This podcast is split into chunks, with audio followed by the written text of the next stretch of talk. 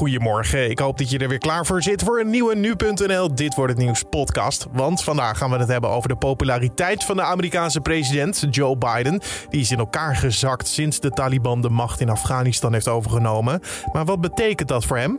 Verdachten van doodslag op Mallorca krijgen te horen of hun voorarrest wordt verlengd. En weer een avond met Europees voetbal. Zowel Feyenoord als Vitesse komen in actie. Dat allemaal zo. Eerst kort het belangrijkste nieuws van nu. Mijn naam is Carne van der Brink en het is vandaag donderdag 19 augustus. Het vliegtuig met daarin 35 Nederlanders uit Afghanistan is gisteravond geland op Schiphol. De evacuees zaten in een NAVO-vliegtuig waarin ook Belgen, Duitsers en Britten zaten. Volgens het ministerie van Defensie zijn er voorzieningen getroffen om ze zo goed mogelijk op te vangen. We weten nog niet om wie het precies gaat, want Afghaanse Nederlanders, ambassademedewerkers en hun gezinnen worden momenteel uit Kabul geëvacueerd. Het demissionaire kabinet wil asielaanvragen van Afghanen die voor Nederland hebben gewerkt toch versoepelen. Ze willen het vergelijkbaar maken met de manier waarop Afghaanse tolken asiel kunnen aanvragen. Dat heeft het kabinet gisteravond aan de Tweede Kamer laten weten. Over deze kwestie werd er namelijk veel gedebatteerd in de Kamer. Het gaat dan om personen die langdurig ingehuurd werden door Nederland of een contract hadden met Nederland in Afghanistan. En een nipte meerderheid in de Tweede Kamer steunt het plan van het demissionaire kabinet om in de toekomst een eigen bijdrage te gaan vragen voor corona-toegangstesten. Als iedereen eenmaal de kans heeft gehad om ingeënt te worden tegen het coronavirus. Een nipte meerderheid dus, want niet iedereen was het ermee eens. Je hoort bijvoorbeeld PVV-leider Geert Wilders. Je zal maar een Limburgs gezin zijn die koffie met fly in het weekend gaat eten in een lokale horeca-establishment. En je bent 30 euro kwijt voordat je één kop koffie en een stuk fly binnen hebt. En je ziet tegelijkertijd dat je je buurman binnenkomt en die heeft een coronabewijs en die hoeft niks. Toch hield demissionair minister De Jonge zijn voet stijf. Wij vinden het profijtbeginsel echt wel acceptabel. Nou, zeker als je eenmaal in de situatie komt natuurlijk dat iedereen de kans heeft gehad om zich te laten vaccineren, is het helemaal niet zo onredelijk om iets van een eigen bijdrage te vragen voor testen als alternatief voor het gevaccineerd zijn. De jongen noemde 7,50 euro als een mogelijk bedrag voor zo'n toegangstest. En er zijn in Nederland ongeveer een half miljoen mensen met een immuunsysteem dat niet goed werkt. Voor heel veel mensen is hun vaccinatie niet de weg uit de coronacrisis. De vaccins werken namelijk vaak niet, terwijl ze meestal wel een hoger risico op ernstige corona hebben. Het grootste deel van de mensen met een verminderde afweer heeft dat vanwege afweeronderdrukkende medicijnen. Bij mensen die deze medicijnen slikken, werken de coronavaccins minder goed. Dat blijkt uit recent Nederlands onderzoek. En PSV mag blijven hopen op een plek in het hoofdtoernooi van de Champions League. De Eindhovenaren leden gisteravond wel in de play-offs een kleine nederlaag in de heenwedstrijd. Het werd 2-1 tegen Benfica. Maar ze kwamen naar rust nog wel knap terug. En daar is ook Sahavi nog, maar Gakpo wil het zelf doen. Gakpo! Zo zeg! Dat is de manier om de kleedkamer uit te komen. Alle grote kans gecreëerd. Vlagodimos twee keer moeten redden. Maar hier heeft hij geen antwoord op, die Griekse doelman. Zo was te horen bij RTL. De return tussen PSV en Benfica wordt volgende week dinsdag in Eindhoven gespeeld. En gisteren speelde ook AZ, maar dan voor een plek in de Europa League. De Alkmaarders verloren in de eerste wedstrijd met 2-0 van Celtic. Waardoor het volgende week erg moeilijk gaat worden in de beslissende wedstrijd. En dan kijken we naar de dag van vandaag, oftewel dit wordt het nieuws. De evacuaties in Afghanistan gaan vandaag verder. De situatie is nog altijd hectisch sinds de Taliban de macht in het land heeft opgeëist. De Amerikaanse president Joe Biden kon op flinke kritiek rekenen omdat hij pas relatief laat van zich liet horen over de val van het land. Bij zijn persconferentie was hij echter zeer duidelijk. We went to Afghanistan almost 20 years ago with clear goals. Get those who attacked us on September 11th, 2001, and make sure Al Qaeda could not use Afghanistan as a base from which to attack us again. Daarmee werd ook duidelijk wat niet het plan was van Amerika. Our mission in Afghanistan was never supposed to have been nation building. It was never supposed to be creating a unified, centralized democracy. Our only vital national interest in Afghanistan remains today what it has always been preventing a terrorist attack on America's homeland. Na de persconferentie werd duidelijk dat de populariteit van Biden het laagste niveau heeft bereikt sinds hij president is geworden. Daar praten we over verder met Amerika-deskundige Willem Post. Want wat wordt Biden kwalijk genomen? Ja, weet je, het was een, een vertrek vanuit Afghanistan uh, in, in, het midden van de nacht, zeg maar. Hè? Uh, plotseling een luchtmachtbasis opgeven die hartstikke belangrijk is. Hè? Bagram-basis, uh, vlakbij Kabul de bondgenoten niet inlichten. Ja, kijk, en dan, dan zijn het niet alleen maar de Republikeinen die moord en brand schreven. Maar dan natuurlijk ook nogal wat democraten die zeggen van ja, dit is echt het veroorzaken van chaos. Biden heeft het onderschat. Juist Biden, ja, die, die toch bekend staat als politicus, maar, maar ook echt een Afghanistan- en Irak-kenner. Hij was onder Obama al degene die, die die dossiers in handen had. Is daar vaak geweest. Ja, als je dan zegt het is zeer onwaarschijnlijk dat het als een plumpudding in elkaar stort en dat de Taliban gauw komt. Nou, we hebben het gezien. Hè? Dus dat is, ja, ik zou toch zeggen, uh, foei meneer Biden. Uh, je hebt wel wat krediet verspeeld. En zeker ook bij zijn eigen partij. Toch was er vanuit de politiek, waren, gingen er ook veel stemmen op om die troepen terug te trekken, toch? Dus is er, ja, kan Biden dan vanuit die politiek wel op enige steun nog rekenen? Nou, kijk, dat zat ook wel in zijn toespraak. Uh, zeg maar gewoon structureel, de langere termijn.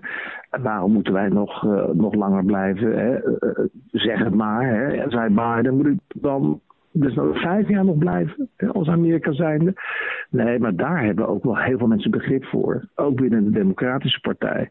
Maar de kritiek richt zich echt nu op die overhaaste uh, move van Biden. Met alle chaos die dat teweeg brengt. En dan heeft hij nog een beetje geluk dat de Taliban, zoals het er nu dan een beetje naar uitziet, ik aarzel, hè, zoals je begrijpt, iets van een charme-offensief pleegt. Is er toch nog een manier voor hem om de boel ja, te spinnen, als we dat zo mogen noemen? Ja, kijk, Biden speelt de kaart, ik noem het een beetje Trump-light. Van nee, maar goed, hè, al die eindeloze oorlogen. Trump oogste daar heel veel applaus mee, hè, als hij de punt aansneed. En Biden neemt natuurlijk nu ja, eigenlijk wel over van, van, van Trump. Geen eindeloze oorlogen meer. Ga weg uit Afghanistan. Veel Amerikanen zijn het zat. Uh, die, die willen dat er veel meer aandacht besteed wordt aan, aan nou ja, die, die vreselijke infrastructuur in Amerika. Toch alles met, met de pandemie nu ook. Amerika is ook een land wat het best wel moeilijk heeft. Hè? Dus Biden richt zich heel erg op de middenklasse in Amerika zelf. beter onderwijs, sociale voorzieningen. Duizenden miljarden die daaraan besteed moeten worden.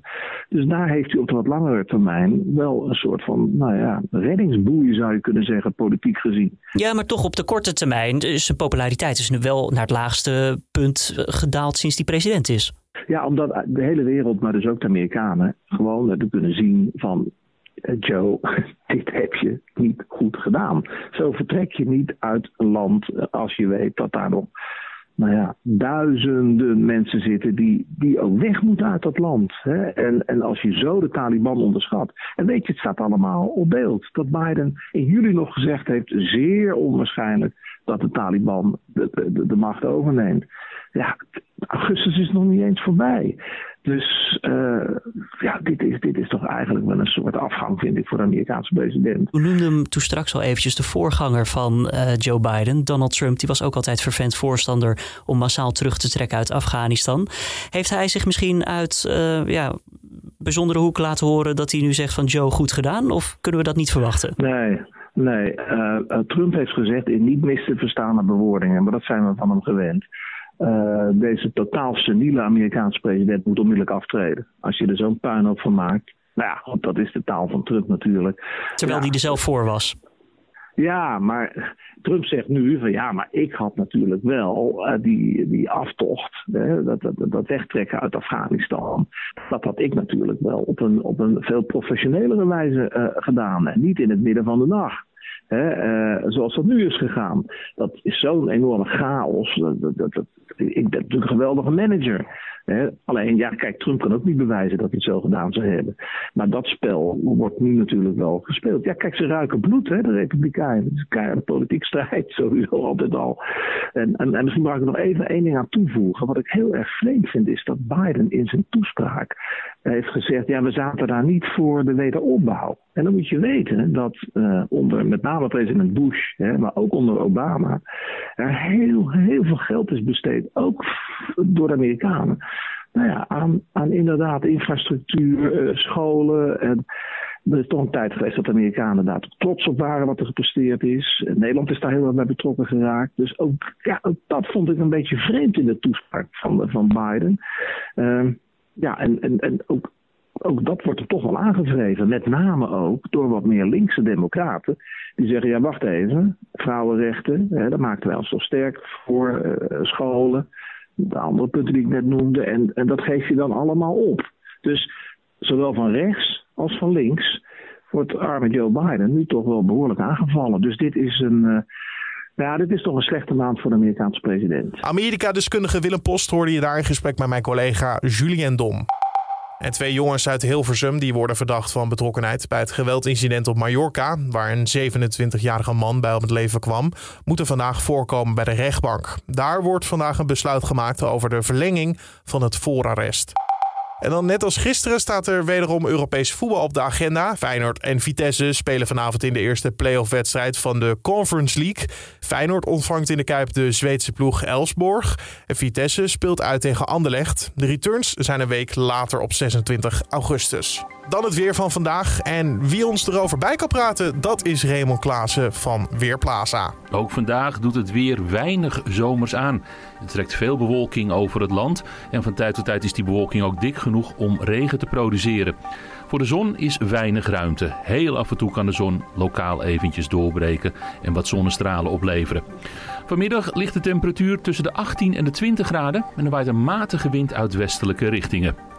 Ook vanavond zijn er nog veel wolkenvelden. Later in de avond kan het hier en daar wat gaan opklaren. Dankjewel Raymond Klaassen van Weerplaza. En om af te sluiten nog even dit. Omroep Max heeft ruim 2 miljoen euro opgehaald voor gedupeerden van de overstromingen in Limburg. De directeur van Max, Jan Slachter, maakte de eindstand van de inzamelingsactie gisteravond bekend in de talkshow op 1. De eindstand, ik weet niet of die zo meteen in beeld komt of moet ik die zeggen, Ja. is geworden 2 miljoen 34 Zeker. Hartstikke goed.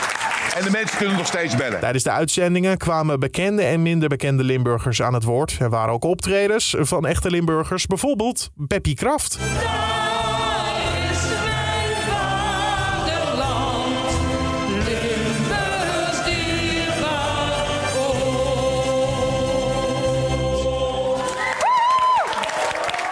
Het Nationaal Rampenfonds had al ruim 11 miljoen euro opgehaald vanwege deze verwoestende ramp.